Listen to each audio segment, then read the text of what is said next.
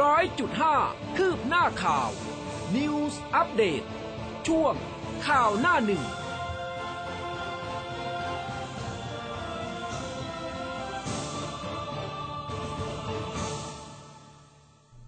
รุณสวัสดิ์คุณผู้ฟังค่ะ ต้อนรับเข้าสู่เช้าวันจันทร์นะคะ 12 กรกฎาคม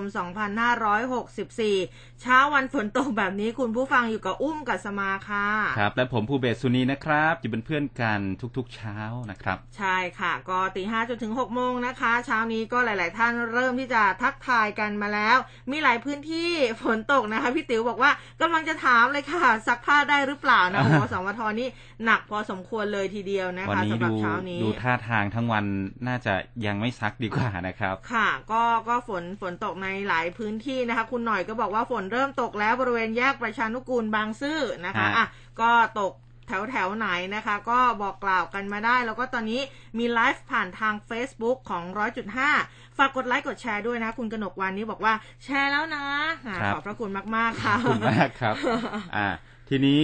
วันนี้หนังสือพิมพ์ก็ยังมาไม่ถึงเลยนะคุณผู้ฟังอ่าใช่ค่ะฮะก็มีหนังสือพิมพ์แนวหน้านะครับ ที่มาเป็นอ่าอีเมลมาให้เรานะครับ ไปเริ่มต้นกันที่ประเด็นหลักจากหนังสือพิมพ์แนวหน้า อันนี้ค่ะเป็น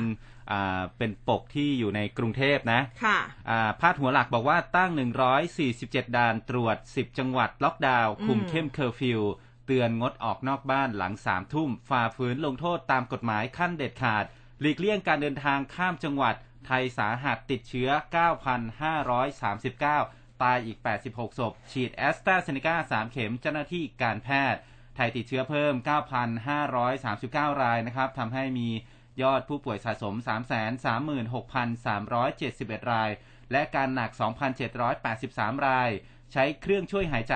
728 รายเสียชีวิตอีก 86 ศพนะครับค่ะส่วนสถานการณ์การระบาดก็ยังน่าห่วง คลัสเตอร์ใหม่อื้อกทมแชมป์ป่วยพุ่ง 2,000 กว่าครับ ค่ะ วันเดียวที่ติดไวรัสโควิด 587 รายสมุทรสาครหนักเลยนะคะ เร่งเปิดโรงพยาบาลสนามรองรับผู้ป่วยชนบุรีป่วยพุ่ง 381 รายตายเพิ่มอีก 5 ชัยภูมิขวัญผวาดับแล้ว 16 ศพนะคะ ปัตตานีวิกฤตติดเชื้อ 215 คนค่ะ แล้วก็ข้างๆเนี่ยมีภาพบรรยากาศ ประชาชนจำนวนมากเดินทางเข้ามา เพื่อรอรับการฉีดวัคซีนโควิด -19 ของ a s t r a z เซ e c a หลังจากโรงพยาบาลเกาะสมุยเปิดให้มีการลงทะเบียนสำหรับผู้ที่ยังไม่ได้รับการฉีดวัคซีนนะคะ แล้วก็อยู่ในพื้นที่เกาะสมุย ที่โรงพยาบาลเกาะสมุยสุราษฎร์ธานีค่ะโอ้โหเขาบอกว่าจำนวนมากอาจจะมองภาพไม่ออกให้นึกภาพงานวัดครับ เยอะจริงๆบรรยากาศหนาแน่นแบบนั้นเลยเยอะนะจครับริง ๆนะคะ เมื่อวานนี้ฮะยังไงก็อย่าลืมนะคะ จะไปที่ไหนถ้าคนเยอะขนาดนี้เนี่ย เว้นระยะห่างกันด้วยนะคะ ครับผมอ่าด้านล่างของหนังสือพิมพ์แนวหน้านะครับ ก็มีภาพของเจ้าหน้าที่ตำรวจนะครับคุมเข้มล็อกดาวน์เจ้าหน้าที่ทหารตำรวจฝ่ายปกครอง จัดชุดประจำการด่านตรวจ ควบคุมการเดินทาง และก็การเคลื่อนย้ายข้ามจังหวัด เพื่อป้องกันการแพร่ระบาดของไวรัสโควิด -19 ที่บริเวณถนนบรมราชชนนีขาออกนะครับใต้สะพาน ทางเข้าถนนพุทธมณฑลสาย3นะครับ ก็ยืนกันอย่างขันแข็งกันเลยนะครับ ค่ะ ก็ตำรวจกาหัว 70 คนค่ะ หมายเรียกเอาผิด 5 ข้อหา ม็อบป่วนรัฐบาลเย็นวันเสาร์ตำรวจนครบาลเอาผิด 5 ข้อหา ม็อบออกมาป่วนรัฐบาลนะคะ เบื้องต้นออกหมายเรียก 70 คนแรมโบ้ถล่มแหลกเพื่อไทยไม่คิดถึงหัวอกประชาชน ขอเปิดศึกซักฟอกไร้กาลเทศะในช่วงกำลังวิกฤต ครับส่วนทางด้านของมาเลนะครับโควิดก็พุ่งครับวันเดียวป่วยเฉียดหมื่น เกาหลีใต้ติดเชื้อ 1,378 คน สิงคโปร์เข้มงวดเข้าประเทศ เกาหลีใต้ติดโควิดพุ่ง 1,378 คนสูงสุดติดต่อกัน 3 วัน จ่อเพิ่มมาตรการเข้มงวดสูงสุด 12 กรกฎาคมนี้ ส่วนทางด้านของมาเลเซียก็พบผู้ป่วยรายใหม่เฉียดหมื่นนะฮะขณะที่สตรีเบล สตรีเบลเยียมนะครับ ก็พบติดเชื้อ 2 สายพันธุ์ดับครับ ค่ะ 23 กรกฎาคมนี้เยียวยากันอีกยกหนึ่งค่ะ ผู้ประกันตนม 33 รับ 2,000 กฟภช่วยแบ่งเบาภาระเปิดทางประชาชนผ่อนค่าไฟค่ะ ครับ แล้วก็มีฝ่ายปกครองสงขลาจับสามพี่น้อง รอบค้ายานรก ยึดยาบ้า 1 ล้านเม็ดและก็ปืนด้วย เจ้าหน้าที่ฝ่ายปกครองสงขลาขยายผลในการตรวจยึดยาบ้า 3,600 เม็ดนะครับ ไอซ์อีก 3 กิโลกรัมในพื้นที่อำเภอนาหม่อม จังหวัดสงขลา ก่อนที่จะไปตรวจค้นในห้องเช่าอีกจุดหนึ่งก็พบยาบ้าอีก 1 ล้านเม็ดอืมพร้อมกับอาวุธปืนและเครื่องกระสุนครับ ค่ะ ก็เป็นหน้าหนึ่งจากทางแนวหน้านะคะ มากันที่ 10 ประเด็นข่าวเด่นประจำวันนี้ค่ะสบคพบผู้ติดเชื้อโควิดรายใหม่ 9,539 รายในประเทศ 7,113 ราย ตรวจเชิงรุก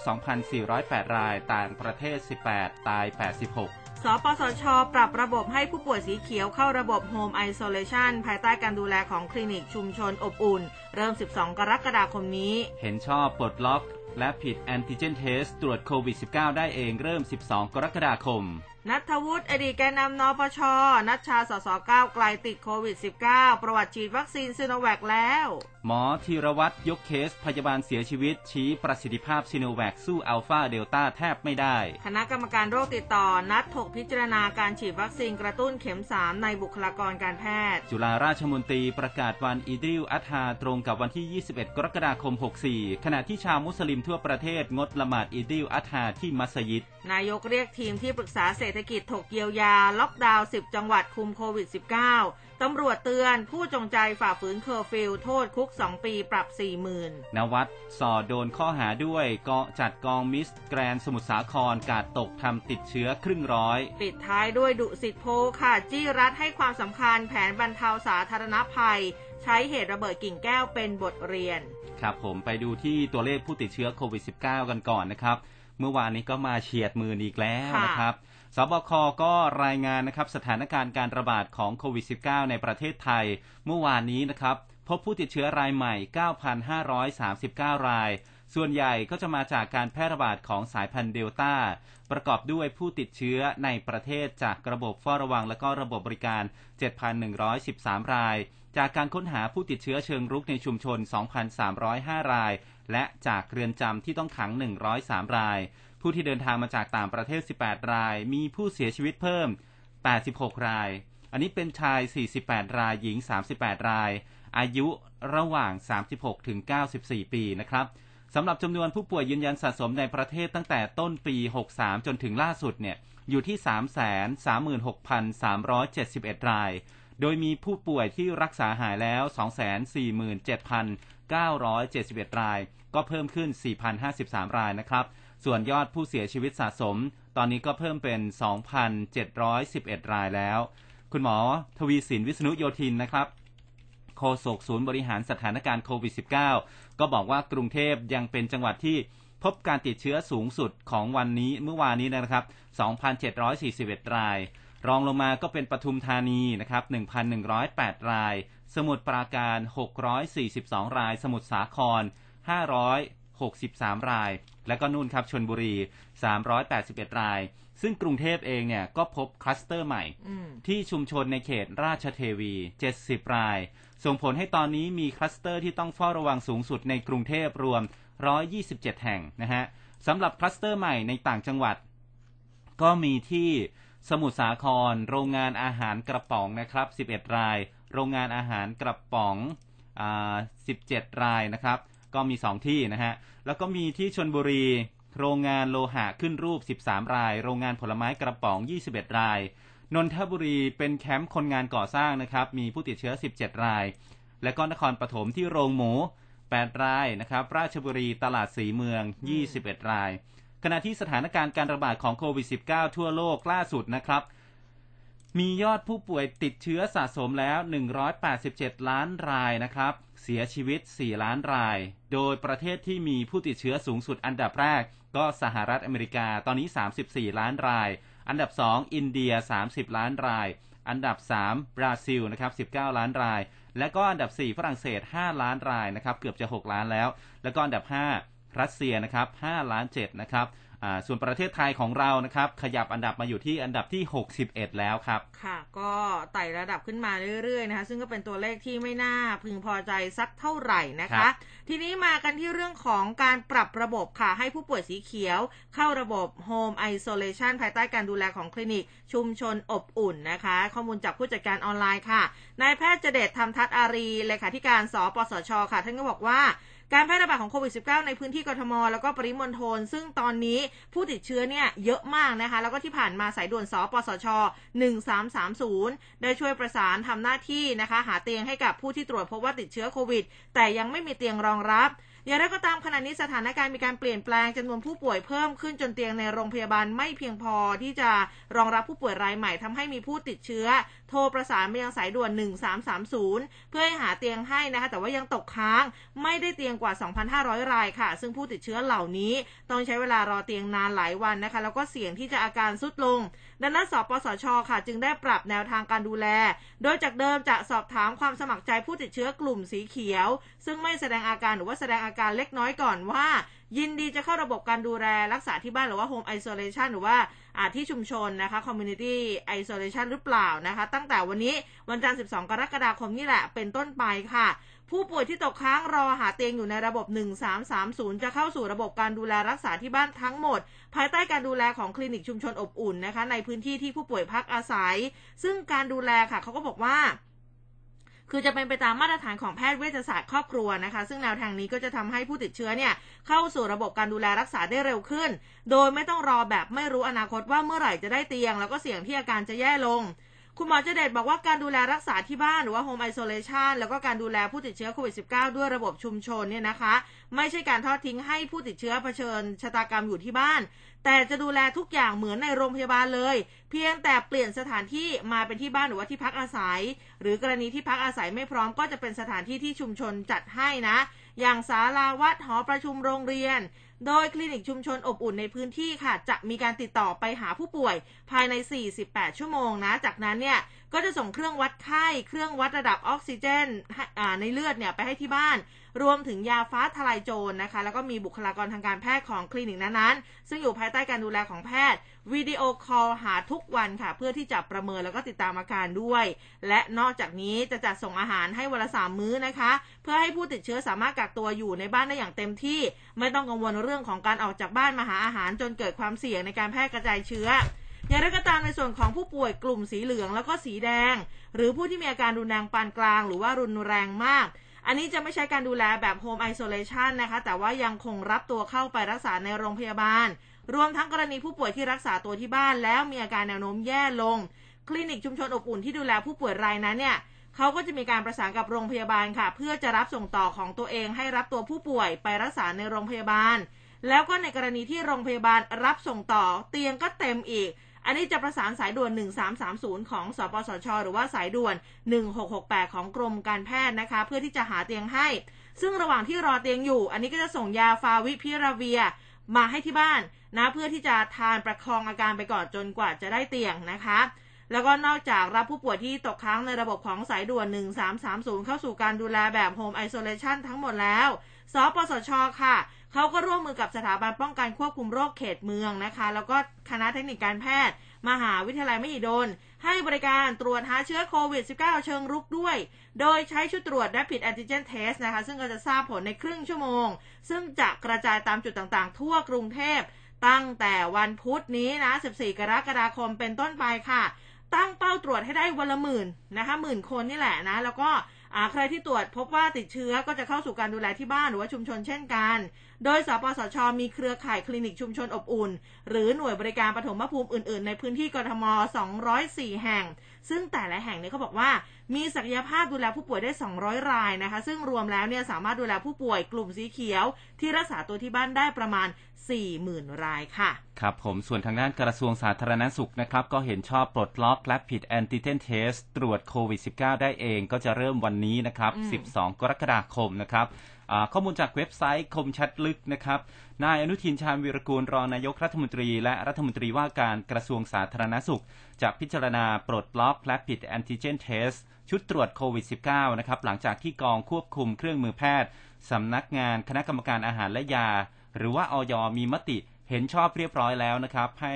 Rapid Antigen Test เป็นชุดตรวจหาเชื้อไวรัสโควิด ด้วยวิธีการเก็บตัวอย่างจากทางจมูก และก็น้ำลาย ให้เป็นชุดตรวจเชื้อที่ทำได้ง่าย รู้ผลเร็ว และก็ลดการแออัดนะครับ ซึ่งปัจจุบันหลายโรงพยาบาลปฏิเสธการตรวจโควิด -19 รายงานข่าวก็บอกว่าสาธารณสุขบอกว่าอนุมัติให้โรงพยาบาลทุกแห่ง ทั้งภาครัฐและก็เอกชน รวมทั้งหน่วยบริการสุขภาพปฐมภูมิศูนย์บริการสาธารณสุขกทม คลินิกชุมชนอบอุ่น หรือว่าคลินิกบัตรทองเนี่ยนะครับ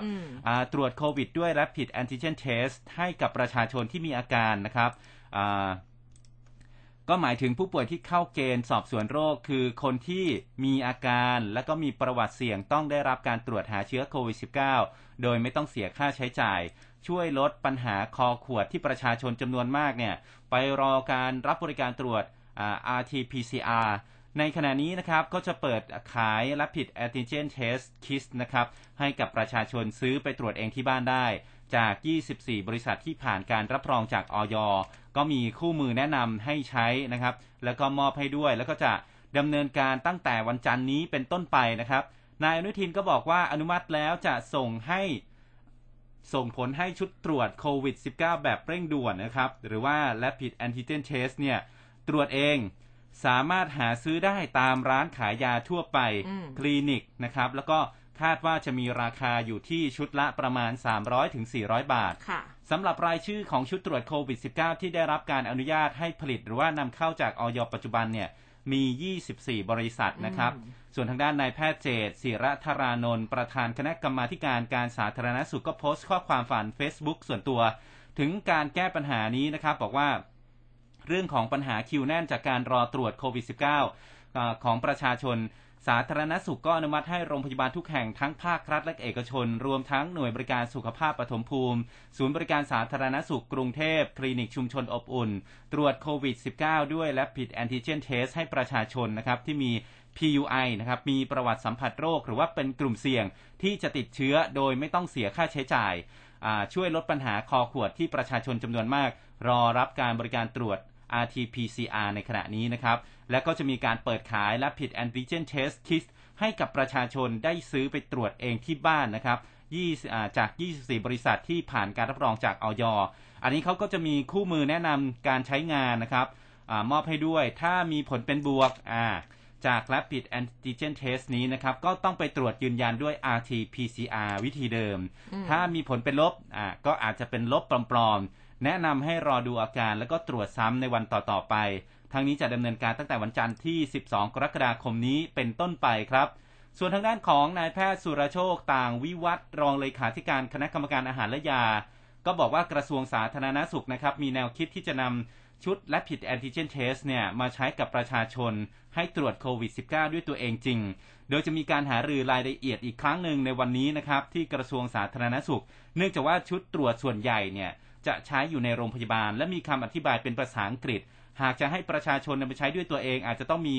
วิธีการใช้และก็คำอธิบายที่แปลเป็นภาษาไทยให้ด้วยครับ ค่ะ จริง ๆ เนี่ย rapid antigen test มันมีอยู่ 2 อย่างนะ มีแบบแยงจมูกด้วย แล้วก็มีแบบใช้เลือดด้วยนะคะบางคนเนี่ย เอ๊ะอันนี้ก็อันนี้มาถกกับคนในครอบครัวเหมือนกันนะ ถ้าซื้อแบบยางจมูกมาแล้วคือถ้ามันยางผิดอะ เออมันก็ไม่โอเคอยู่นะนะคะ อันนี้ส่วนตัวนะคิดว่าแบบ เอ๊ะถ้าเป็นแบบ การใช้เลือดเนี่ย น่าจะโอเคกว่า แต่ก็คือแล้วแต่นะ เดี๋ยวก็รอเขาสรุปกันนะคะ ว่าจะให้ใช้แบบไหนแล้วก็จะเปิดขายอะไรยังไงกัน ทีนี้มาอีกหนึ่งคน ไม่ใช่หนึ่งคนสองคนด้วยนะคะ นัทวุฒิอดีตแกนนำนปช นัชชาสสก้าวไกลติดเชื้อโควิด -19 ค่ะ อันนี้ข้อมูลจากสำนักข่าว InfoQuest นะคะ เมื่อวานนี้นายนัทวุฒิใสเกื้ออดีตแกนนำแนวร่วมประชาธิปไตยต่อต้านเผด็จการแห่งชาติ หรือว่านปชค่ะก็มีการโพสต์นะคะข้อความผ่าน Facebook ส่วนตัว ก็บอกว่าตนเองเนี่ยติดเชื้อโควิด -19 นะ ก็บอกว่าฉีดแอสตราเซเนกามา 1 เข็มละ ในวันที่ 8 มิถุนายนที่ผ่านมาแล้วก็อา8กรกฎาคมก็ไปตรวจหาเชื้อโควิด -19 ได้รับแจ้งผลตรวจบอกว่าเป็นบวกแล้วก็ติดเชื้อ และจากนี้ก็จะติดต่อเข้ารับการรักษาตามกระบวนการต่อไปขณะเดียวกันนายณัฐชาบุญไชยอินสวัสดิ์สสกรุงเทพพรรคก้าวไกลค่ะ ก็โพสต์ข้อความผ่าน Facebook ส่วนตัวเหมือนกันบอกว่าติดโควิด นะแม้จะได้รับการฉีดวัคซีนซีโนแวค2เข็มแล้ว แล้วก็บอกว่าอาการเนี่ยยังอยู่ในระดับไม่รุนแรง และส่วนตัวมีความพร้อมในการทำ home isolation หรือว่าแยกกักตัวที่บ้านได้ ขณะที่สสแล้วก็สมาชิกพรรคก้าวไกลอีกหลายคนนะคะ ก็ทยอยเดินทางมาเพื่อรับการตรวจโควิด -19 ด้วยวิธี PCR จากแลบเอกชน โดยผลตรวจของทุกคนจะออกอย่างเป็นทางการก่อนเที่ยงในวันนี้นะคะ ก็ต้องติดตามกันค่ะ ครับผมอันนี้ก็นี่ขนาดฉีดวัคซีนคคืออ่านข่าวนี้แล้วว่าโอ้สะเทือนมาก เพราะเราก็สองเข็มแล้วเพราะเราก็สองเข็มของซีโนแวคเช่นเดียวกันนะครับอ่าไม่เป็นไรก็ป้องกันตัวเองไปนะครับ มีอีกหนึ่งประเด็นครับ คุณผู้ฟังที่โอ้ฟังแล้วก็เมื่อวานนี้เมื่อวานนี้ก็แบบว่าพูดถึงกันเยอะเลยนะคะ อืมแล้วก็มีการแชร์กันเยอะนะครับพยาบาลสาวตายเพราะซิโนแวคนะครับอันนี้ผู้จัดการเขาพาดหัวมาอย่างนี้นะครับก็พบเห็นชาวเน็ตแชร์ข้อความ Facebook แห่งหนึ่งนะครับ ก็บอกว่าพยาบาลหอผู้ป่วยรวมรายหนึ่งอายุ 30 ปี ฉีดซิโนแวค2เข็มแล้วตายพร้อมกับสาบแช่งอ้างถ้าได้ฉีดวัคซีนดีคงไม่เป็นแบบนี้นะครับ เมื่อวานนี้เนี่ยในโลกโซเชียลมีเดียนะครับมีการแชร์ข้อความของผู้ใช้ Facebook ที่ชื่อว่าศิวกรนะครับ ก็ระบุถึงน้องโดนัทนะครับน้องสาวคนเดียวของพี่ แม้จะเป็นแค่ลูกพี่ลูกน้องกัน แต่โดนัทคือน้องสาวคนเดียวของพี่เสมอมา พี่เป็นคนที่แสดงความรู้สึกไม่เก่งแต่รักแล้วก็เป็นห่วงน้องเสมอนะ โดนัทน้องของเราเป็นพยาบาล cohort ward นะครับ อายุ 30 ปี สุขภาพแข็งแรงดีติดเชื้อจากการทำงาน น้องดูแลผู้ป่วยโควิดอย่างขยันขันแข็ง น้องได้รับวัคซีนซิโนแวคครบ 2 โดสแล้ว วัคซีนที่ผู้ใหญ่ในกระทรวงบอกว่าสามารถลดความรุนแรงของโรคลดการตายได้ วันนี้น้องเราเสียชีวิตแล้ว เพียงแค่อาทิตย์เดียวเท่านั้น มันอดคิดไม่ได้จริง ๆ ว่าถ้านัดได้รับวัคซีนที่มีประสิทธิภาพที่ดีกว่านี้ เราคงไม่เสียน้องไป พอเถอะพอกันที ต้องให้พวกเราตายกันอีกเท่าไหร่ พวกท่านถึงจะพอใจทำอะไรได้นอกจากสาบแช่ง ชีวิตของผู้หญิงคนหนึ่งที่กำลังจะมีอนาคตที่ดีต้องมาเสียไปให้กับคนที่เห็นแก่ตัว ชีวิตคนมันไม่มีค่าสำหรับพวกคุณเลยเลยครับวัคซีนโควิด -19 บุคลากรทางการแพทย์นะครับอันนี้เขาติดแฮชแท็กแล้วก็แฮชแท็กบุคลากรด่านหน้า ซึ่งข้อความนี้นะครับก็ถูกแชร์ไปมากกว่า 40,000 ครั้ง พร้อมกับวิพากษ์วิจารณ์การบริหารวัคซีนของรัฐบาลพลเอกประยุทธ์จันโอชาเป็นจำนวนมากครับ ค่ะ ทีนี้มาทางด้านคุณหมอธีรวัตรกันบ้างก็พูดถึงเรื่องนี้เนี่ยนะคะ ข้อมูลจากแนวหน้าค่ะ เมื่อวานนี้ศาสตราจารย์นายแพทย์ธีรวัตรเหมจุธาผู้อำนวยการศูนย์วิทยาศาสตร์สุขภาพโรคอุบัติใหม่ คณะแพทยศาสตร์จุฬาลงกรณ์มหาวิทยาลัยนะคะ ท่านก็โพสต์ข้อความผ่าน Facebook ถึงกรณีการเสียชีวิตของพยาบาลวัย 30 ปี ที่ได้รับวัคซีนซิโนแวค2เข็มดังนี้ วัคซีนซีโนแวคหลังจากฉีดเข็ม 2 จะเห็นภูมิคุ้มกันที่ยับยั้งไวรัสได้ที่ 30 วันหลังจากฉีดเข็ม 2 ในระยะแรกที่พวกเราทำงานจะไม่ค่อยเห็นบุคลากรทางสาธารณสุขเนี่ยติดเชื้อเท่าไหร่ และที่ติดอาการไม่ค่อยมาก แต่แน่นอนแพร่เชื้อไปให้คนอื่นได้ โดยมีปริมาณไวรัสในจำนวนสูง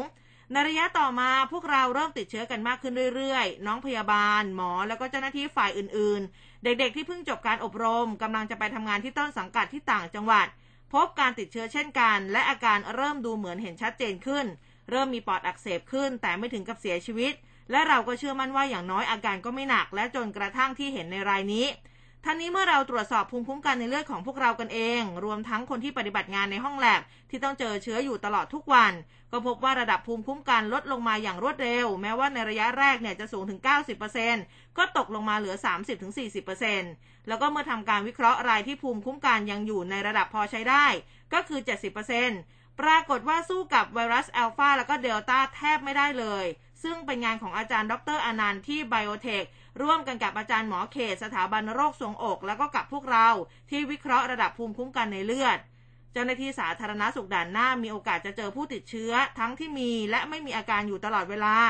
เมื่อติดมีโอกาสแพร่เชื้อให้ผู้อื่น ทั้งผู้ป่วยและเพื่อนร่วมงานเกิดปัญหาในผู้ป่วย และเกิดปัญหาที่บุคลากรต้องหยุดงาน พักตัวกักตัวและกับโรคของตนเอง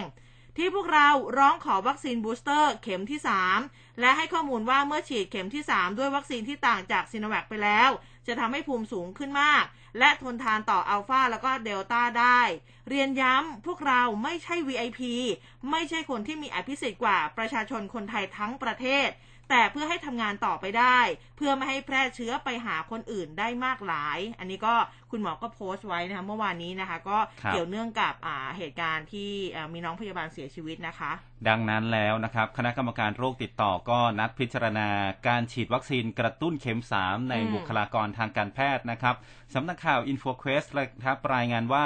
นายแพทย์โสพลเอี่ยมสิริถาวร รองอธิบดีกรมควบคุมโรคกระทรวงสาธารณสุข ก็บอกว่าวันนี้แหละครับ คณะกรรมการโรคติดต่อแห่งชาติจะมีการประชุมเพื่อพิจารณาข้อเสนอของคณะกรรมการวิชาการ ภายใต้พรบโรคติดต่อที่เตรียมเสนอให้บุคลากรทางการแพทย์ ได้รับวัคซีนเข็ม 3 หรือว่าบูสเตอร์โดสนะครับเพื่อกระตุ้นภูมิคุ้มกัน ซึ่งวัคซีนเข็ม 3 นี้นะครับจะต้องเป็นวัคซีนที่แตกต่างจากชนิดแรกที่เคยได้รับไปแล้ว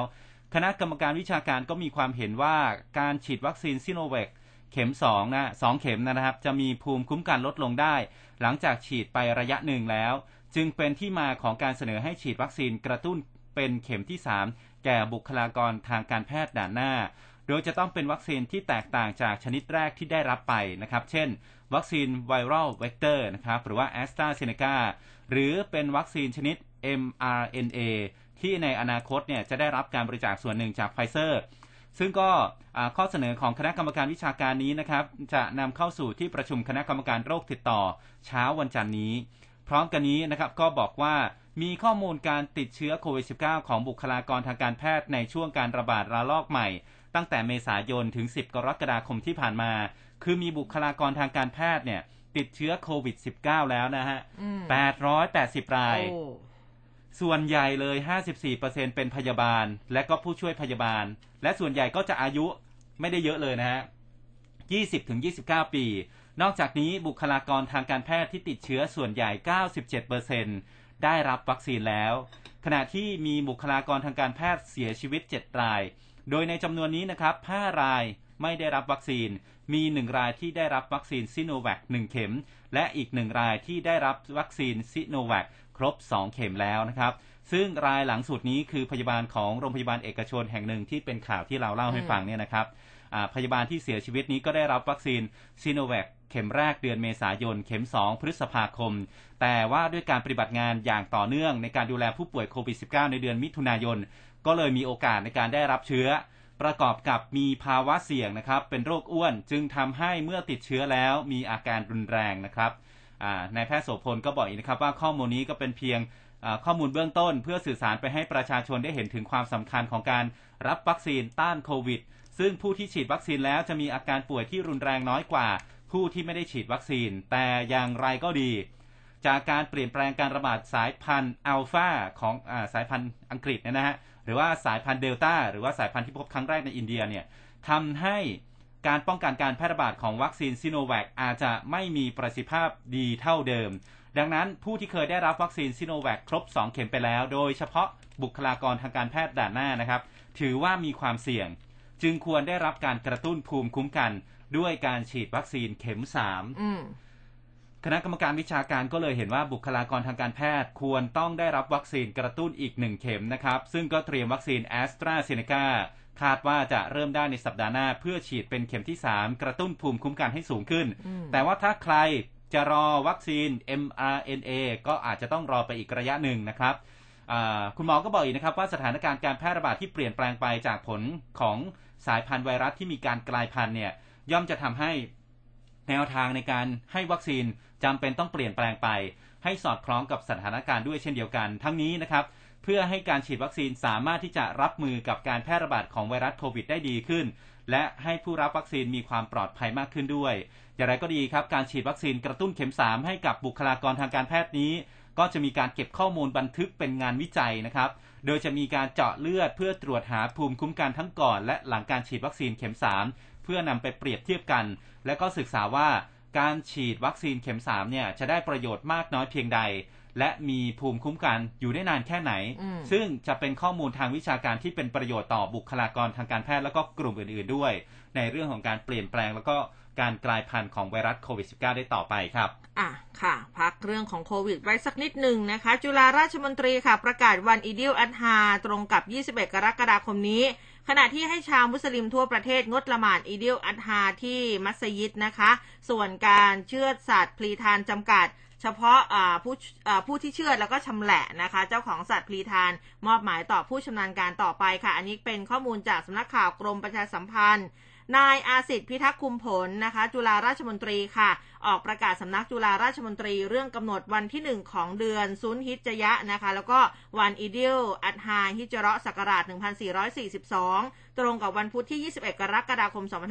2564 พร้อมกันนี้ยังมีการออกประกาศเรื่องแนวทางและวิธีปฏิบัติศาสนกิจ และกิจกรรมที่เกี่ยวข้องในสถานการณ์การแพร่ระบาดของโรคโควิด -19 โดยขอให้งดการละหมาดอีดิลอัตฮาที่มัสยิดและทุกสถานที่ ที่จัดเตรียมไว้ทั่วประเทศนะคะ แล้วก็ให้คณะกรรมการอิสลามประจำจังหวัดแจ้งมัสยิด ได้ประกาศแจ้งให้สัพปบุรุษ ในชุมชนละหมาดที่บ้าน เฉพาะผู้ที่อาศัยอยู่ในบ้านเดียวกันเท่านั้นส่วนการเชื่อสัตว์พลีทานหรือว่ากุรบาลค่ะ ให้จำกัดเฉพาะเชือด แล้วก็ผู้ชำแหละที่ชำนาญการเพื่อความรวดเร็ว แล้วก็จำกัดการรวมตัวเป็นกลุ่ม โดยเจ้าของสัตว์พลีทานค่ะสามารถมอบหมายวักลีนะคะ ให้กับผู้ชำนาญการเชือดได้ แล้วก็ขอให้ดำเนินการในสถานที่ที่เหมาะสม ถูกสุขลักษณะและไม่ถ่ายภาพหรือเผยแพร่การเชื่อกุรบาลทุกขั้นตอนในสื่อทุกชนิดทั้งนี้การประกาศมาตรการต่างๆ ดังกล่าวข้างต้นค่ะได้คำนึงถึงสิ่งจำเป็นตามบทบัญญัติของอาศาสนาอิสลามนะคะเพื่อรักษาไว้ซึ่งชีวิตทรัพย์สินและความปลอดภัยของสังคม และเพื่อแสดงความรับผิดชอบต่อตนเองและครอบครัว สังคม และประเทศชาติ จึงขอให้ถือปฏิบัติตามจนกว่าสถานการณ์จะเข้าสู่สภาวะปกติ หรือจนกว่าจะมีการประกาศเปลี่ยนแปลงเป็นอย่างอื่นค่ะะครับผมก็อันนี้เป็นเรื่องของอิสลามนะครับ แต่ว่าถ้าเป็นเรื่องของชาวพุทธนะครับ อุบลราชธานีนะเขามีการเปิดตัวแอปพลิเคชันเที่ยวทิพย์งานเทียนพรรษาปลอดโรคโควิดก็ปีนี้ปีที่สองแล้วนะ ที่ไม่ได้จัดงานแห่เทียนพรรษาเนี่ยนะครับ ข้อมูลจากผู้จัดการออนไลน์ จังหวัดอุบลราชธานีครับ เปิดตัวแอปพลิเคชันน้องเทียนธรรมให้นักท่องเที่ยวประกอบจินตนาการเพื่อเที่ยวทิพย์นะครับ ประเพณีแห่เทียนพรรษาจังหวัดอุบลราชธานี เสมือนว่าตัวเองเนี่ยได้ไปเที่ยวในงานด้วยตัวเอง ป้องกันการแพร่ระบาดของโควิด -19 นะครับ นายเกริกชัยผ่องแผ้วนะครับ รองผู้ว่าราชการจังหวัดอุบลราชธานี พร้อมคณะผู้จัดงานแห่เทียนพรรษาประจำปีของจังหวัดอุบลราชธานีนะครับ ก็พากันไปเปิดตัวแอปพลิเคชันน้องเทียนธรรมนะฮะสะกดเป็นภาษาไทยเลยคำว่าน้องเทียนธรรมธรรมะเนี่ยนะฮะก็ รวบรวมเรื่องราวประเพณีแห่เทียนพรรษาเด่นๆ ในปีที่ผ่านมาแล้วก็เผยแพร่ร่วมกับการจัดทำต้นเทียนพรรษาของปีนี้ คือเขาก็ยังทำอยู่ เขาจะมีของแต่ละวัดเนี่ยที่มีช่างกำลังทำต้นเทียนพรรษาอยู่นะฮะพิเศษเลยเนี่ยก็คือเปิดให้นักท่องเที่ยวได้เที่ยวชมฟรีนะฮะเที่ยวชมแห่เทียนทิพย์เนี่ยสามารถใช้ภาพของตัวเองลงไปในแอปพลิเคชันของต้นเทียน ที่จะมานำมาตั้งโชว์ในสวนสาธารณะทุ่งสีเมือง ระหว่างวันที่ 22 ถึง 28 กรกฎาคมนี้ เพื่อให้มีภาพของตัวเองเนี่ยคือตัวไม่ได้ไปแต่ภาพเราไปอยู่ตรงนั้นด้วยนะครับ เหมือนได้ไปเที่ยวงานด้วยตัวเองนะครับสำหรับการจัดงานประเพณีแห่เทียนพรรษาปีนี้ นักท่องเที่ยวก็สามารถที่จะเข้าไปเยี่ยมชม การทำต้นเทียนตามคุ้มวัดต่างๆ ได้ 10 วัด ในเขตเทศบาลนคร อุบลราชธานี ระหว่าง 10 ถึง 21 กรกฎาคมนี้นะครับ แต่ว่า ไม่อนุญาตให้ร่วมจัดทำต้นเทียนเหมือนช่วงปกติของปีก่อนๆ เพื่อป้องกันการสัมผัสและก็การรวมกลุ่มของนักท่องเที่ยว จากนั้นวันที่ 22 กรกฎาคมนะครับ แต่ละคุ้มวัดเนี่ยเขาจะนำต้นเทียนไปตั้งโชว์ในสวนสาธารณะทุ่งสีเมือง และก็ให้เข้าชมเป็นรอบๆได้ ไม่เกิน 1,500 คนนะฮะอันนี้เขาจะแบ่งเป็นภาคเช้าภาคบ่าย ภาคเย็นวันละ 3 รอบจนถึงวันที่ 28 กรกฎาคมนี้นะฮะแต่ว่า คือเขาจะไม่ให้คนต่างจังหวัดเข้าไปชมนะฮะ คือคนต่างจังหวัดที่อยู่ในนั้นอยู่แล้วไม่เป็นไร แต่ว่าที่จะมาใหม่จากจังหวัดอื่นๆเนี่ยไม่ได้นะฮะ คุณต้องมาเที่ยวทิพย์เท่านั้น ครับ น่าจะคล้ายๆ กับเวลาที่เราไปเวียนเทียนออนไลน์ อะ ก็จะมีหน้าของเราที่เป็นโปรไฟล์เนี่ยเข้าไปนะคะ แล้วก็เดินเวียนเทียนกันไปนะน่าจะคล้ายๆกันนะ อันนี้ อันนี้เราอันนี้ คาดเดาเอานะคะ ยังไงก็ลองไปโหลดกันดูนะสำหรับน้องเทียนธรรมน้องเทียนธรรมอะนะคะ ทีนี้เนี่ยมาในเรื่องของการลุยเข้มตรวจร้านค้าค่ะ หวั่นผู้ประกอบการฉวยโอกาสขึ้นราคาช่วงคุมโควิด -19 นะคะ เรื่องนี้เนี่ยก็ต้องติดตามกันนะคะ จากสำนักข่าว InfoQuest ค่ะ นายอาวุธวงสวัสดิ์รองอธิบดีกรมการค้าภายในนะก็บอกว่าจากที่รัฐบาลไทยเนี่ยได้ยกระดับมาตรการป้องกันควบคุมโควิด -19 โดยขอให้ประชาชนลดการเดินทางแล้วก็ให้ทำงานที่บ้านนะคะ work from home ให้ได้มากที่สุด ดังนั้นเพื่อสร้างความมั่นใจให้กับประชาชนค่ะ นายจุริลักษณะวิสิทธิ์รองนายกรัฐมนตรี แล้วก็รัฐมนตรีว่าการกระทรวงพาณิชย์ สั่งการให้กรมการค้าภายในออกตรวจสอบ แล้วก็ติดตามสถานการณ์ปริมาณแล้วก็ราคาสินค้าอย่างใกล้ชิดนะคะ โดยเฉพาะสินค้าอุปโภคบริโภค สินค้าที่จำเป็นต่อการครองชีพหน้ากากอนามัยหน้ากากทางเลือกเจลแอลกอฮอล์แล้วก็สินค้าเวชภัณฑ์ต่างๆ ให้มีปริมาณเพียงพอต่อความต้องการของประชาชน และป้องปรามไม่ให้ผู้ประกอบการฉวยโอกาส และต้องปิดป้ายแสดงราคาให้ชัดเจน รวมทั้งการตรวจสอบเครื่องชั่งน้ำหนักสินค้าให้มีความเที่ยงตรง โดยส่งเจ้าหน้าที่ออกตรวจสอบในห้างค้าปลีกค้าส่ง ตลาดสด และร้านค้าทั่วไปทั้งในเขตกรุงเทพปริมณฑลเป็นประจำอย่างต่อเนื่อง จากการตรวจสอบนี่ในภาพรวมเนี่ยนะคะเขาพบว่าขณะนี้สินค้ายังคงมีปริมาณเพียงพอต่อความต้องการนะซึ่งผู้ผลิตสินค้าก็ยืนยันว่าสามารถขนส่งสินค้าให้กับผู้จำหน่ายได้ตามปกติเลย แม้ในช่วงนี้อาจจะมีประชาชนซื้อสินค้าในแต่ละครั้งเนี่ยมีปริมาณเพิ่มขึ้นบ้างนะคะ แต่ว่าโดยรวมแล้วไม่ได้มีผลกระทบอะไร ก็ขอให้ประชาชนไม่จำเป็นต้องกักตุนสินค้า แล้วก็ในส่วนของต่างจังหวัดเนี่ยได้มอบหมายให้สำนักงานพาณิชย์จังหวัดติดตามเพื่อกำกับดูแล ไม่มีการเอารัดเอาเปรียบประชาชนค่ะ แล้วก็นอกจากนี้เพื่อช่วยลดค่าครองชีพประชาชนและลดความเสี่ยง จากการเดินทางไปจับจ่ายใช้สอยให้กับประชาชน กรมการค้าภายในกระทรวงพาณิชย์เขาก็มีรถโมบายพาณิชย์นะคะลดราคาช่วยประชาชนออกจำหน่ายสินค้าอุปโภคบริโภคราคาพิเศษ บริการประชาชนถึงชุมชนกว่า 1,000 คันทั่วประเทศ ซึ่งท่านรองที่ปดีกรมการค้าภายในเนี่ยก็เน้นย้ำนะให้ผู้ประกอบการ ปิดป้ายแสดงราคาสินค้าให้ชัดเจนนะคะ แล้วก็ห้ามฉวยโอกาสปรับขึ้นราคาสินค้าโดยเด็ดขาด หากตรวจพบจะดำเนินการตามกฎหมายอย่างเคร่งครัด กรณีไม่ติดป้ายแสดงราคาก็จะมีโทษปรับไม่เกินหมื่นนะคะ กรณีที่มีการฉวยโอกาสจำหน่ายสินค้าแพงเกินควรจากอากักตุนสินค้า หรือปฏิเสธการจำหน่ายอันนี้ต้องโทษจำคุก 7 ปี ปรับไม่เกินแสนสี่หรือว่าทั้งจำทั้งปรับค่ะ แล้วก็เรื่องของเครื่องชั่งน้ำหนักอะอันนี้เนี่ยหากตรวจเครื่องชั่งน้ำหนัก ที่มีการดัดแปลงแก้ไขเครื่องชั่งน้ำหนักนะคะ จะมีโทษจำคุกไม่เกิน 7 ปี ปรับไม่เกิน 280,000 บาท หรือกรณีที่ทำให้เครื่องชั่งน้ำหนักเนี่ยมีน้ำหนักคาดเคลื่อน อันนี้มีโทษจำคุกไม่เกิน 3 ปี ปรับไม่เกิน 1 2 0 0 0 0 บาทนะคะ หรือกรณีที่พบว่าใช้เครื่องชั่งที่มีค่าน้ำหนักคาดเคลื่อนกว่าเกินกว่าที่กำหนดเนี่ยมีโทษจำคุกไม่เกิน 6 เดือน ปรับไม่เกิน 20,000 บาท หรือทั้งจำทั้งปรับ ทั้งนี้หากประชาชนพบเห็นการจำหน่ายสินค้าหรือบริการนี้ที่มีปัญหาเนี่ยนะ สามารถแจ้งได้ที่สายด่วน 1569 หรือสำนักงานพาณิชย์จังหวัดทุกจังหวัดค่ะ ครับ มาที่เรื่องของมาตรการช่วยเหลือ SME นะครับ หอการค้าไทยเขาก็มีการเสนอมาตรการที่จะขอให้รัฐเนี่ยช่วย SME ให้เข้าถึงแหล่งทุนได้นะครับ ข้อมูลจาก InfoQuest นายสนั่นอังอุบลกุลครับประธานกรรมการหอการค้าไทยก็เปิดเผยภายหลังการหารือกับนายสุพัฒนพงษ์พันมีเชา รองนายกรัฐมนตรี และรัฐมนตรีว่าการกระทรวงพลังงาน พร้อมด้วยผู้แทนจากหน่วยงานต่างๆ โดยหอการค้าไทยนะครับได้นำข้อสรุปที่หารือในเวที 40 CEO Plus นะครับก็เป็นกังวลต่อสถานการณ์การแพร่ระบาดที่สูงขึ้นอย่างก้าวกระโดด โดยเห็นว่าภาครัฐนะครับควรที่จะรีบออกมาตรการเยียวยา โดยรองนายกรัฐมนตรีก็จะนำข้อเสนอดังกล่าวนี้ไปหารือในที่ประชุมของสบคเศรษฐกิจนะครับ สำหรับเรื่องของการสนับสนุนการฉีดวัคซีนให้ประชาชนในพื้นที่ที่มีการระบาดสูง เช่นในกรุงเทพ ศูนย์ฉีดวัคซีนนอกโรงพยาบาลของภาคเอกชนทั้ง 25 ศูนย์ พร้อมสนับสนุนแนวทางภาครัฐและก็ประชาชน ซึ่งสามารถรองรับการฉีดได้มากถึง 80,000 โดสต่อวัน และมีมาตรฐานรองรับผู้ฉีดทุกกลุ่มอายุ โดยสามารถแบ่งเบาภาระของโรงพยาบาลได้ และอีกเรื่องที่ภาครัฐต้องเสริมก็คือเรื่องของการตรวจเชิงรุก โดย Rapid Test นะครับ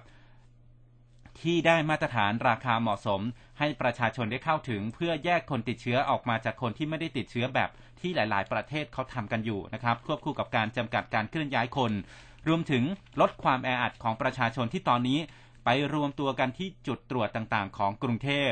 ส่วนมาตรการช่วยเหลือผู้ประกอบการ SME นะครับเข้าถึงแหล่งเงินทุน หอการค้าได้หารือกับสถาบันทางการเงิน และคณะกรรมการกำกับหลักทรัพย์และตลาดหลักทรัพย์หรือว่ากรอต โดยได้รวบรวมความคิดเห็นของผู้ประกอบการ ทั้งข้อเสนอและก็ปัญหาในการเข้าถึงแหล่งเงินทุน โดยได้ทำเป็นบทสรุปเสนอถึงข้อเสนอมาตรการปัจจุบัน เช่น มาตรการพักทรัพย์พักหนี้ ขอขยายมาตรการให้ครอบคลุมถึงเงินใหม่ที่เพิ่มขึ้น เพื่อนำมาหมุนเวียนเสริมสภาพคล่อง หลักเกณฑ์การตีราคามูลค่าทรัพย์สิน การใช้มาตรการพักหนี้พักทรัพย์นะครับร่วมกับมาตรการสินเชื่อฟื้นฟู และก็ลดเงื่อนไขข้อจำกัดของการ ตีโอนทรัพย์เพื่อพักหนี้พักทรัพย์นะครับจะทำให้กลไกการตลาดทำงาน แล้วก็การเจรจาตกลงได้ พร้อมกับการให้กลุ่มลูกหนี้เดิมเนี่ยสามารถที่จะนำหลักทรัพย์ใหม่ๆ เข้ามาเป็นหลักประกันได้ แล้วก็ขอให้ลดค่าธรรมเนียมค้ำประกันของบรรษัทประกันสินเชื่อ อุตสาหกรรมขนาดย่อมหรือว่าบสย เพื่อให้ผู้ประกอบการได้เข้าถึงแหล่งเงินได้สะดวกมากขึ้นนะครับสำหรับมาตรการกระตุ้นเศรษฐกิจหอการค้าไทยก็ เห็นด้วยกับการเติมเงินเข้าระบบนะครับเช่นโครงการคนละครึ่ง แต่ว่าก็ยังขอเพิ่มอยู่นะครับจากวงเงิน 3,000 บาทเป็น 6,000 บาท ส่วนมาตรการยิ่งใช้ยิ่งได้ที่มีการใช้ที่ยุ่งยากเนี่ยนะครับ ที่มีเงื่อนไขการใช้จ่ายที่จำกัด ซึ่งไม่ตรงกับความต้องการของกลุ่มเป้าหมาย ก็ได้มีการข้อเสนอให้ปรับเงื่อนไขใหม่หน่อย คือเสนอโครงการใหม่ในรูปแบบเดียวกันที่กับ ช็อปดีมีคืนนะครับให้สามารถใช้จ่ายได้ทั้งก้อน แล้วก็นำใบเสร็จเนี่ยในการซื้อสินค้าไปลดหย่อนภาษีปลายปีได้ ซึ่งก็เป็นการกระตุ้นเศรษฐกิจให้คนที่มีฐานะหน่อยเนี่ยได้เข้ามาใช้โครงการนี้มากขึ้นครับ ค่ะอะคุณผู้ฟังใครที่ใช้โครงการยิ่งใช้ยิ่งได้นะคะ จะเจอปัญหาอะไรไหมบอกกล่าวเราเข้ามาได้นะครัคะบผม ทีนี้ท่านนายกค่ะ เมื่อวานนี้มีการเรียกทีมที่ปรึกษาเศรษฐกิจ ถกเยียวยา ล็อกดาวน์ 10 จังหวัดคุมโควิด -19 อันนี้ข้อมูลจากไทยรัฐนะคะ ก็คือสืบเนื่องจากสบคออกคำสั่งนะคะ ประกาศพื้นที่ควบคุมสูงสุด และเข้มงวดพื้นที่ควบคุมสูงสุด พื้นที่ควบคุม และพื้นที่เฝ้าระวังสูงสุด และออกข้อกำหนดฉบับที่ 27 ห้ามประชาชนในพื้นที่ควบคุมสูงสุดและเข้มงวด 10 จังหวัด ออกนอกเคหสถานนะในเวลา 3 ทุ่มจนถึงตี4พร้อมกำหนดการปิดเปิดกิจการกิจกรรมต่างๆ อย่างน้อยเนี่ย 14 วันนะคะ มีผลบังคับใช้วันนี้แล้วนะ ล่าสุดค่ะท่านนายกรัฐมนตรีพลเอกประยุทธ์จันทร์โอชา ในฐานะผอ.ศบค.อะท่านเตรียมเรียกประชุมนะคะ เตรียมเรียกวันนี้นะคะขออภัยด้วยนะ ก็เตรียมเรียกประชุมวันนี้ช่วงบ่ายแก่ๆเลย 15นาฬิกา30 นาทีผ่านระบบ video conference ค่ะ โดยมีนายสุพัฒนพงษ์พันธ์มีเชาว์ รองนายกรัฐมนตรีและรัฐมนตรีว่าการกระทรวงพลังงานนายอาคมเติมพิทยาภัยศิษย์รัฐมนตรีว่าการกระทรวงการคลัง นายสุชาติชมกลิ่น รัฐมนตรีว่าการกระทรวงแรงงาน นายดนุชาพิชยานันท์ค่ะเลขาธิการสสชนะคะ แล้วก็มีนายธนกรวังบุญคงชนะโฆษกศูนย์บริหารสถานการณ์เศรษฐกิจเป็นต้น เพื่อที่จะหารือถึงแนวทางการเยียวยาประชาชนและก็ผู้ประกอบการที่ได้รับผลกระทบจากคำสั่งดังกล่าว แล้วก็จะพิจารณารูปแบบของการช่วยเหลือว่าจะออกมาในลักษณะไหน ทีนี้ทางด้านนายธนกรค่ะก็บอกว่าการประชุมดังกล่าวเนี่ยก็เพื่อที่จะหารือทางการเยียวยาประชาชนนะที่ได้รับผลกระทบจากคำสั่งดังกล่าว แล้วก็จะพิจารณารูปแบบการช่วยเหลือประชาชนต่อไป อย่างไรก็ตามท่านนายกก็ติดตามการทำงานอย่างใกล้ชิดเพื่อแก้ปัญหาโควิด -19 โดยจะเร่งช่วยเหลือประชาชนทุกกลุ่ม ซึ่งเข้าใจความรู้สึกของพี่น้องประชาชนเป็นอย่างดี ท่านจะทำทุกอย่างเพื่อให้สถานการณ์คลี่คลายค่ะ ก็เดี๋ยววันนี้หลังน่าจะสักช่วง4ี่ห้าโมงเย็นเนี่ยนะคะ ก็น่าจะรู้กันแหละว่ามาตรการที่ที่จะออกมาเนี่ยเป็นอย่างไรแล้วก็มีอะไรกันบ้างนะคะ ก็ต้องติดตามกันด้วยนะคะ ครับ คุณผู้ฟังส่งข้อความเข้ามานะครับ คุณวราพรบอกว่าอรุณสวัสดิ์ค่ะวันนี้ไม่มีเตือนเลยนะฮะอ่าเอาอย่างนี้นะครับคุณผู้ฟังของผมก็เหมือนกันอยู่ดีๆมันก็ไม่เตือนนะฮะอ่าใครที่ชมทาง Facebook Live นะครับ ไปกดกระดิ่งกันอีกสักทีหนึ่งนะครับอ่าค่ะอ่าให้มันแจ้งเตือนเวลาที่มีการไลฟ์สดรายการต่างๆ ของร้อยจุดห้านะครับ ไปที่เรื่องของการเคอร์ฟิวกันบ้างคุณผู้ฟังค่ะตำรวจเตือนคนที่จงใจฝ่าฝืนเคอร์ฟิวมีโทษจำคุก 2 ปีปรับ 40,000 บาทนะครับ ข้อมูลจากเว็บไซต์ไทยโพสต์ รายงานจากกองบัญชาการตำรวจนครบาลหรือว่าบชนนะครับพลตำรวจตรีปิยะต๊ะวิชัยรองผู้บัญชาการตำรวจนครบาล ก็พูดถึงการตั้งด่านตรวจในห้วงเวลาเคอร์ฟิวในพื้นที่นครบาล เริ่มตั้งแต่เวลา 21 นาฬิกาถึง 4 นาฬิกานะครับของวันที่ 10 กรกฎาคมนะครับ บอกว่าเจ้าหน้าที่เนี่ย ได้ตั้งด่านตรวจจำนวน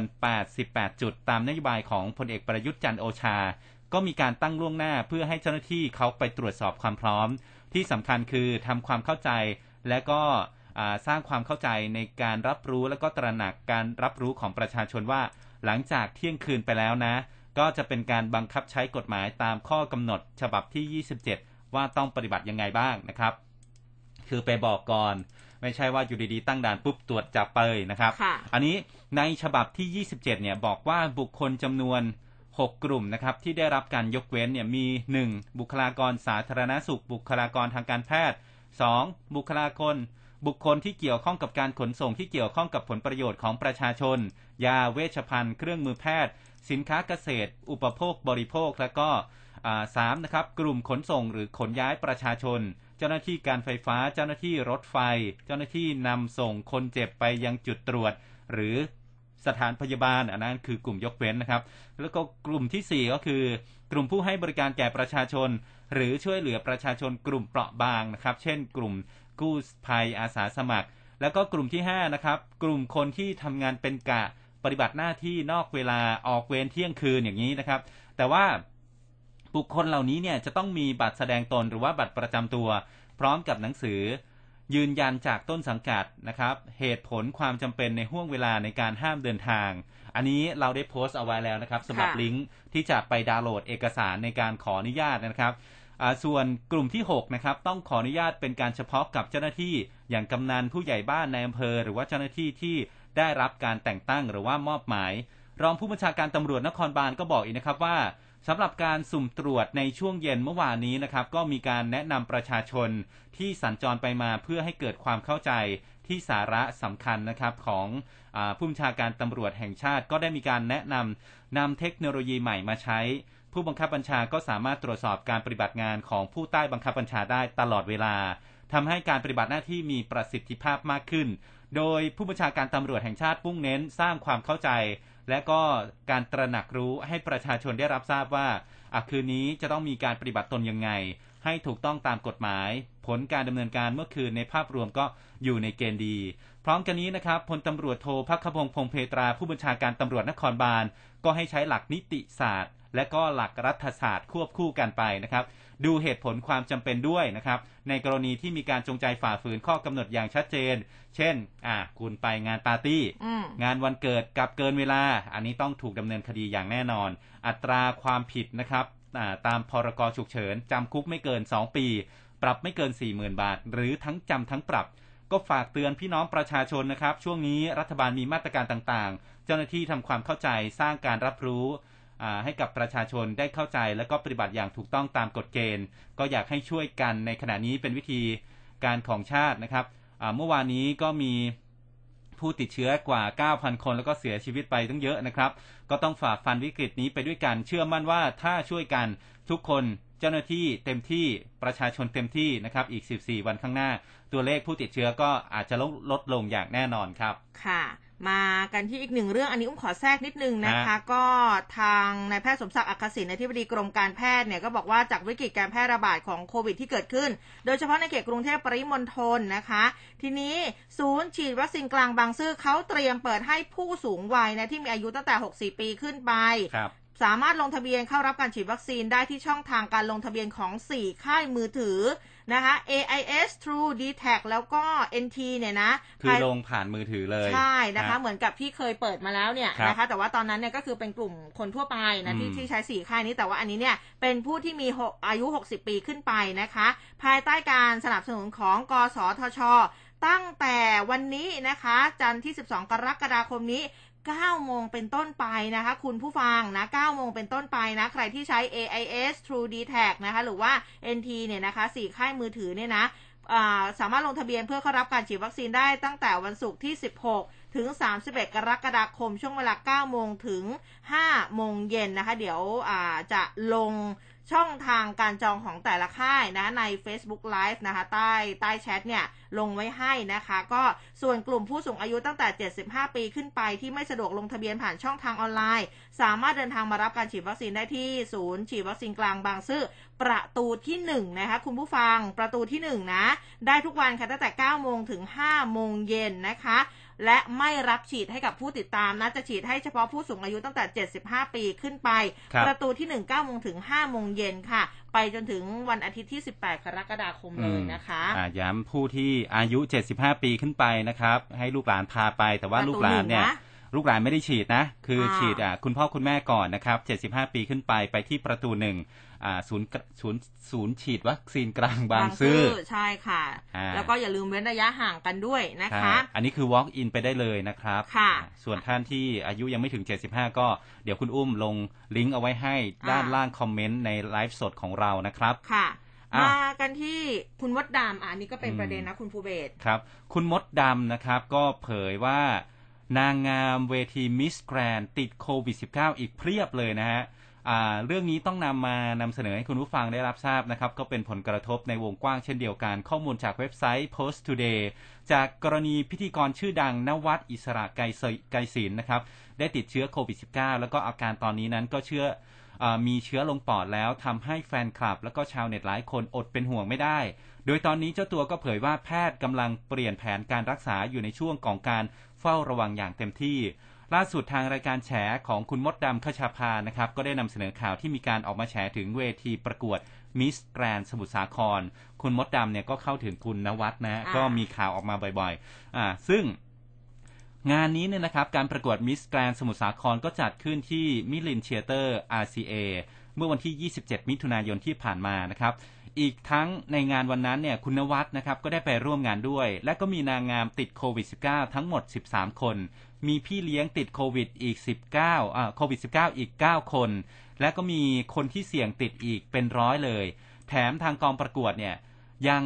ไม่ประกาศเรื่องของนางงามที่ติดโควิด -19 ให้กับผู้ร่วมงานกว่าร้อยคนได้รับทราบ และก็จะได้ไปกักตัวเพื่อตรวจหาเชื้อหวั่นว่าจะเป็นคลัสเตอร์นางงามเนี่ยนะครับ และยังมีการเปิดเผยอีกว่าวันนั้นนะครับนางงามก็โอดกันเลยว่าไม่อยากจะประกวดเพราะว่าต้องถอดแมส แต่ว่ากองประกวดจะเพิ่มค่าปรับจาก 5,000 เป็น 60,000 บาทอืมถ้าใครไม่ประกวด ซึ่งทางเพจ See True นะครับเขาก็เผยคำสัมภาษณ์ของนางงามที่ติดโควิด -19 จากงานนี้ด้วยบอกว่า เธอเนี่ยโดนสั่งให้ถอดแมสแล้วก็ทำกิจกรรมอย่างใกล้ชิดกันจริง ๆคือนางงามทุกคนเนี่ยไม่ได้มีใครอยากจะประกวดเลย เพราะว่าสถานการณ์มันเป็นพื้นที่สีแดง ทุกคนไม่มีใครอยากไป แต่แจ้งทางกองไปว่า จะไม่ไปประกวด ยินดีจะจ่ายค่าปรับ 5,000 บาท แต่ว่ากองประกวดเขาก็พิมพ์ในไลน์บอกว่าถ้าไม่ประกวดโดนปรับ60,000นะอืมอ่า ก็เลยต้องไปประกวด เพราะว่าไม่มีเงินจ่ายสุดท้ายตอนนี้นะฮะน้องคนนี้แล้วก็แฟนเนี่ยต้องมาติดโควิด -19 มั่นใจว่าติดจากกองประกวดแน่นอน เพราะว่าไม่ได้ไปไหนดูแลตัวเองเป็นอย่างดี เหตุการณ์มันเกิดขึ้นตั้งแต่ตอนที่ซ้อมวันที่ 25 มิถุนายน มีการสั่งให้ถอดแมสออกนะครับ มีคนที่มีอาการแต่ว่า ยังโดนสั่งให้ถอดแมสด้วย ทั้งนี้กองประกวดก็เอ่อเกี่ยวข้องกับคุณนวัดนะครับ ซึ่งไปร่วมงานเมื่อปลายเดือนมิถุนายนที่ผ่านมา เรื่องนี้จะจริงเท็จแค่ไหนก็ต้องหาทางให้คุณนวัดออกมาชี้แจงเองนะครับ แล้วทางคุณมดดำเนี่ยก็ทิ้งท้ายอีกว่า สรุปแล้วนวัดจริง ๆ แล้วติดจากโกติหรือว่าจะติดจากนางงามกันแน่นะครับ ส่วนทางด้านของน้ำพัชรพรจันประดิษฐ์นะครับ เธอเป็นมิสแกรนไทยแลนด์ 2020 เนี่ย ก็ออกมายืนยันว่าคุณณวัฒน์ไม่ได้ติดมาจากเวทีมิสแกรนด์สมุทรสาครนะ เนื่องจากว่าเป็นคนละสายพันธุ์กันอืมนะฮะและล่าสุดนะครับ Facebook ของคุณณวัฒน์ก็มีการโพสต์ข้อความอัปเดตอาการ โดยเป็นภาพของคุณณวัฒน์สวมเครื่องช่วยหายใจอยู่นะครับ คุณน้ำพัชรพิมพ์พัชรพรนะฮะก็พิมพ์แคปชั่นว่า เมื่อสามวันก่อนเข้าห้องให้ออกซิเจนความดันสูง มีอะไรฝากให้กำลังใจไว้ที่เพจนี้เท่านั้น น้ำขออนุญาตไม่ตอบ เรื่องอาการ ตามคำแนะนำของคุณหมอครับ อืมทีนี้คุณนวัดเองก็สอดโดนข้อหาด้วยเหมือนกันเนี่ยนะครัคะบข้อมูลจากคมชัดลึกค่ะเมื่อวานนี้ที่บชนพลตำรวจตรีปิยะตาวิชัยนะคะท่านรองผบชนก็พูดถึงกรณีนี้แหละนะกองประกวดมิสแกนสมุทรสาครฝ่าฝืนนะประกาศกรุงเทพมหานครเนี่ยนะคะก็บอกว่าทางพนักงานสอบสวนสนมักกะสันก็จะดำเนินการออกหมายเรียกมาแจ้งข้อกล่าวหากองประกวดทั้งหมด รวมถึงผู้ร่วมงานแล้วก็ผู้สมัครต่างๆ ความผิดตามพรกฉุกเฉินประกาศของกทม พรบโรคควบคุมด้วยนะคะ แล้วก็ทางตำรวจนี่ก็บอกว่าถึงแม้ว่าได้ทำการขออนุญาตแจ้งเขต แต่กระทำผิดเงื่อนไข ก็ต้องดำเนินการนะอย่างการรวมตัวการเสี่ยงต่อการแพร่ระบาดของเชื้อโรคแล้วก็ไม่ใส่หน้ากากอนามัยด้วย ส่วนกรณีนี้คุณนวัดนะคะ อาจจะมีคุณนวัดด้วยหรือเปล่านะคะ ทางตำรวจก็บอกว่าถ้าสืบสวนนะนายนวัดเนี่ย พบมีความผิดก็ต้องดำเนินการใครขออนุญาตทำผิดเงื่อนไขก็ต้องถูกดำเนินการตามเงื่อนไขหรือว่าข้อกำหนด ที่เป็นเหตุทำให้นางงามติดโควิดทั้งหมด 13 คน รวมถึงพี่เลี้ยงอีก 49 คนนะคะแล้วก็สำหรับกรณีดังกล่าวก็สืบเนื่องจากนายอนุชิต พิพิธกุลค่ะผู้อำนวยการเขตห้วยขวางได้มอบหมายให้เจ้าหน้าที่เนี่ยแจ้งความร้องทุกข์ต่อผู้กำกับสถานีนครบาลมักกะสันนะคะ ก็เดี๋ยวต้องดูกันต่อไปนะคะ ครับ ช่วงนี้เราพักกันสักครู่หนึ่งครับ ไปตรวจสอบสภาพอากาศวันนี้ครับ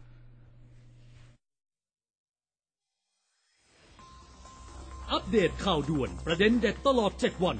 กับทีมข่าว m c o t News FM 100.5 และเครือข่ายวิทยุ อสมท ทั่วประเทศ ในช่วงเกาะติดข่าว 8นาฬิกา30 นาทีถึง 16นาฬิกา30 นาทีข่าวไว ใกล้ชิด ตรงใจ เป็นสปอตไลท์ให้สังคม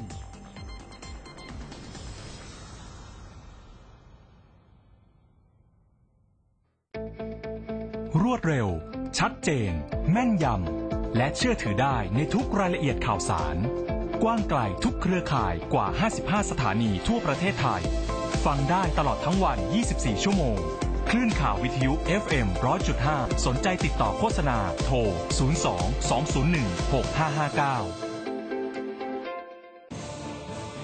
6559ร้อยจุดห้าคืบหน้าข่าว News อัปเดตช่วงข่าวหน้าหนึ่ง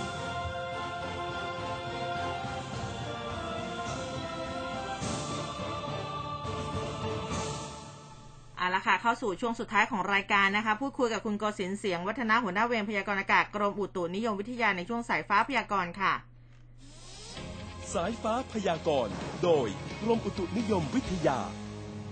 สวัสดีสวัสดีค่ะครับครับผมครับ สวัสดีครับ ค่ะคุณโกศินทร์คะเช้านี้นี่ชุ่มฉ่ำกันตั้งแต่มืดเลยนะคะ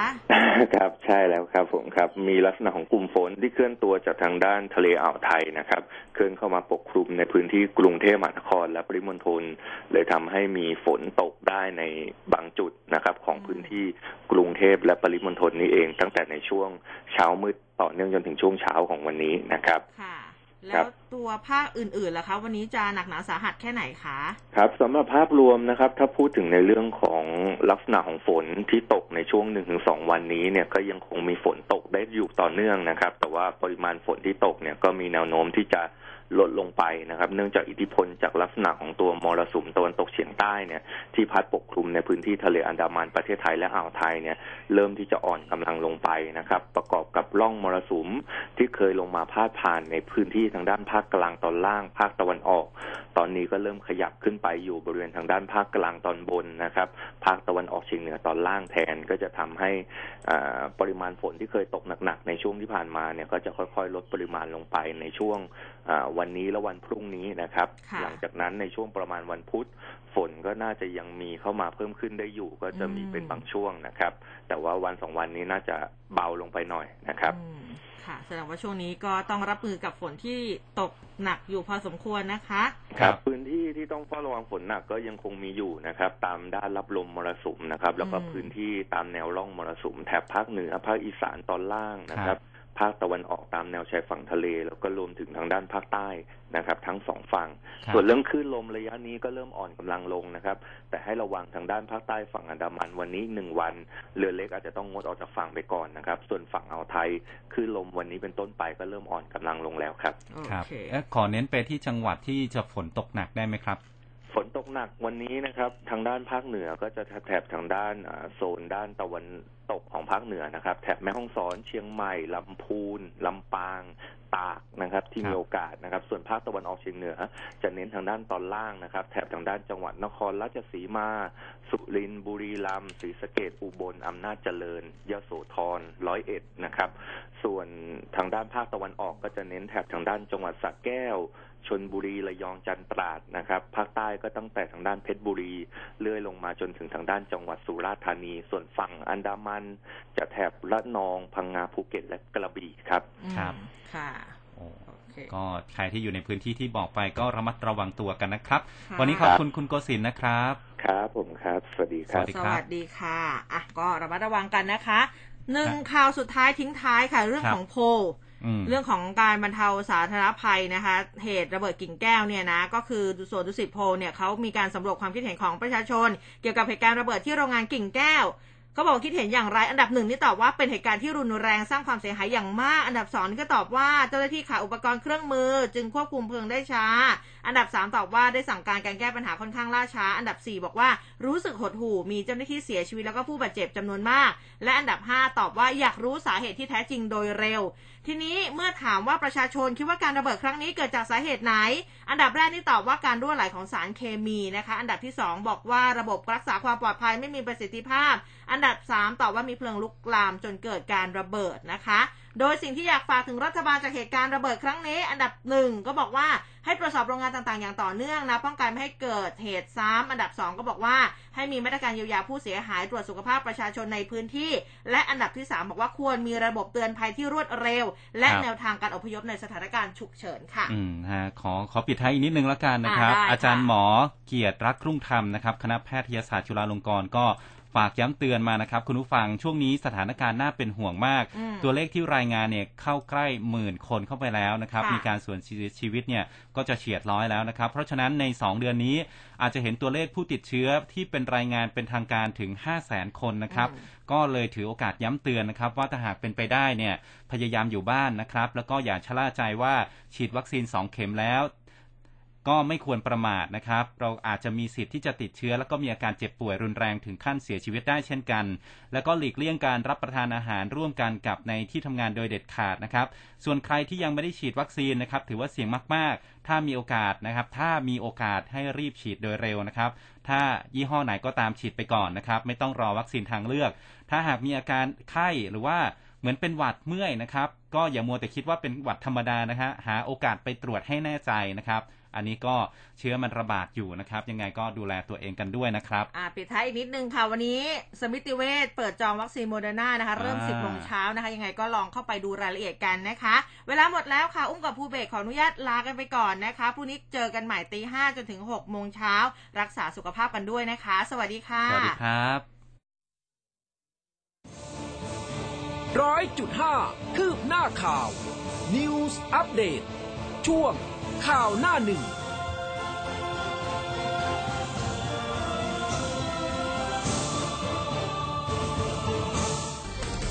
ก้าวเข้าสู่ปีที่ 28 กับคลื่นข่าวคุณภาพ ที่ได้รับความเชื่อมั่นจากผู้ฟังทุกกลุ่ม รับฟังข่าวอัปเดตทั้งในและต่างประเทศแบบเกาะติด